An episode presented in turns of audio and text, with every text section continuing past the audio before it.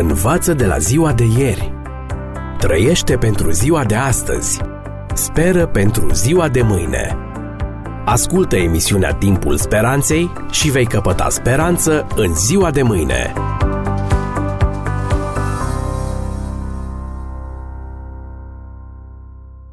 Stimați prieteni, vă salut! În această ediție vreau să analizăm un nou subiect de actualitate. În contextul evenimentelor care se întâmplă în lumea noastră, avem nevoie de iertare. În data de 2 octombrie 2006, la o școală a comunității Amish din statul Pennsylvania, un bărbat pe nume Charles Carl Roberts al patrulea a luat o statice 10 fetițe, pe care le-a aliniat în dreptul tablei și le-a împușcat, după care s-a sinucis. Trei fete au murit pe loc, iar alte două mai târziu. Totul fusese premeditat, deoarece ucigașul venise cu destulă muniție, precum și cu obiecte care indicau intenția acestuia de a le molesta pe fetițele respective. De altfel, în biletele pe care le-a lăsat soției și celor trei copii ai săi, precum și atunci când și-a sunat soția din interiorul școlii, a mărturisit că era mânios pe Dumnezeu și voia să se răzbune pe el, făcându-le rău acestor fete creștine.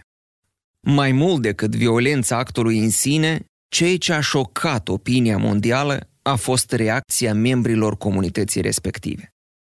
Aflat lângă corpul neînsuflețit al unei fete în vârstă de 13 ani, bunicul acesteia le spunea celorlalți nepoți, citez, Nu trebuie să-l urâm pe omul acesta. Am încheiat citatul, făcând referire la cel care tocmai îi împușcase nepoata. Un alt bunic, întrebat dacă l-a iertat sau nu pe ucigaș, a răspuns, În inima mea l-am iertat deja. Dragi prieteni, membrii comunității Amish nu s-au oprit doar la cuvinte, ci i-au vizitat și i-au mângâiat pe văduva, părinții și socrii lui Charles Roberts.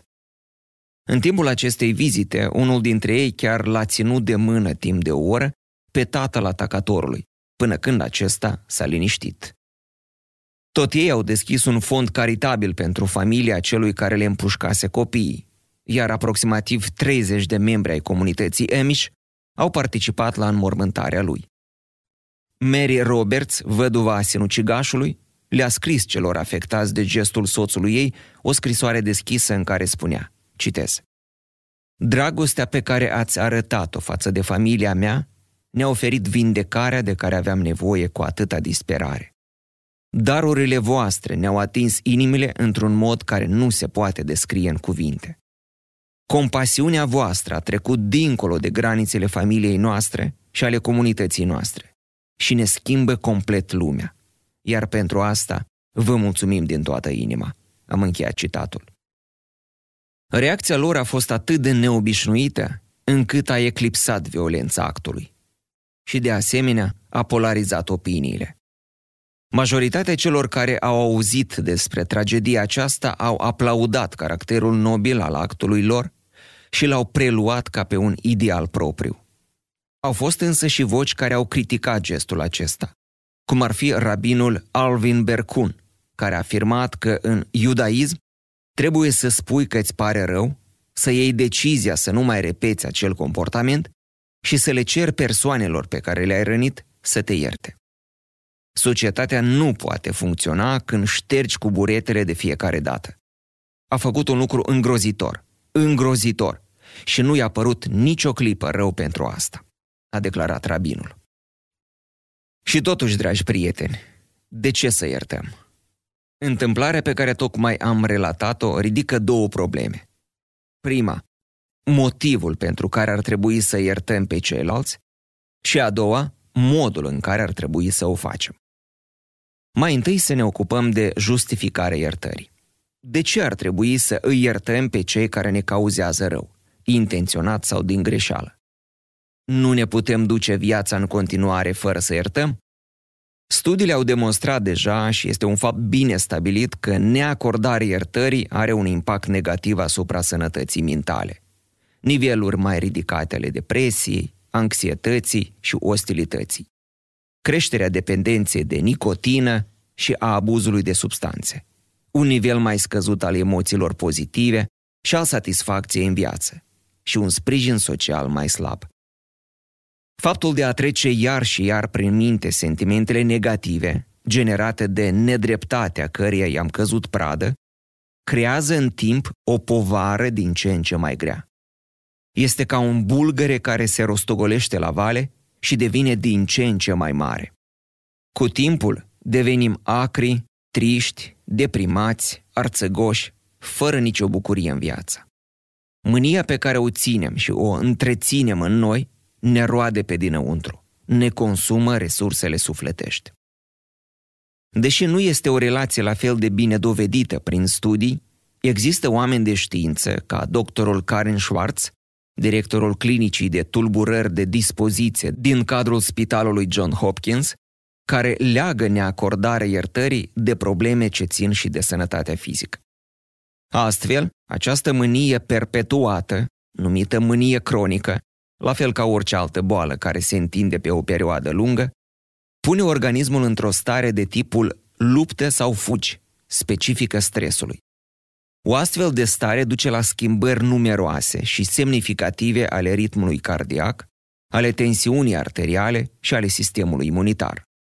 Când astfel de schimbări se prelungesc, apare riscul de boli cardiace și diabet, printre altele.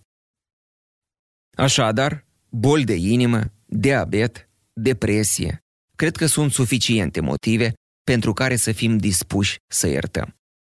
Da, acțiunile celorlalți ne rănesc, însă insistarea asupra acestor sentimente negative ne face și mai mult rău. Probabil că membrii comunității Amish aveau motive religioase pentru care au fost atât de dispuși să-l ierte pe cel care le omorise fiicele și nepoatele. Dar probabil că erau conștienți că viața le-ar fi fost și mai grea dacă nu ar fi scăpat de mânia din suflet. Dacă nu putem să iertăm dintr-o pornire altruistă, să o facem măcar ca pe un act egoist. Să iertăm ca să ne fie bine, fiindcă este cert că avem nevoie de iertare, în primul rând, noi. Iar în final, dragi prieteni, haideți să vedem cum să iertăm. Cazul de mai sus aduce în discuție și două moduri de a ierta. Una dintre perspective este cea a celor afectați, care au oferit iertare fără să aștepte regret și schimbare din partea celui care le-a făcut acest imens rău.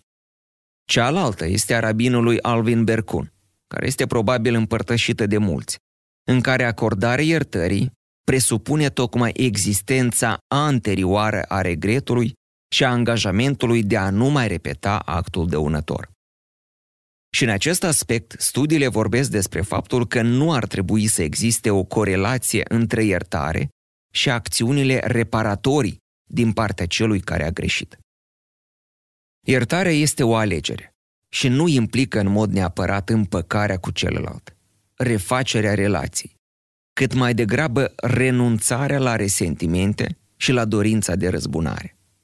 Renunțând la astfel de sentimente, poți să ai pace, să fii fericit și să te vindeci emoțional și spiritual. Poți ajunge chiar să-l înțelegi și să ai compasiune față de cel care ți-a făcut rău, deoarece poți fi suficient de detașat încât să privești lucrurile dintr-o perspectivă mai largă și să te pui, poate, și în locul lui, să afli de ce a acționat așa.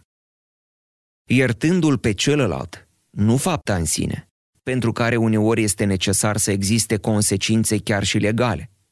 Ești din nou liber. Celălalt nu mai are putere asupra ta. Dragi prieteni, din perspectivă omenească, iertare se oprește aici, la eliberare de povara care apasă asupra sufletului tău, fără să implice în mod necesar refacerea relațiilor, revenirea la situația anterioară. Însă creștinii au un standard și mai înalt de atât. Iertarea nu trebuie să aducă doar propria eliberare, ci trebuie să aibă impact și asupra celuilalt, să-l salveze. Învață de la ziua de ieri. Trăiește pentru ziua de astăzi. Speră pentru ziua de mâine. Ascultă emisiunea Timpul Speranței și vei căpăta speranță în ziua de mâine.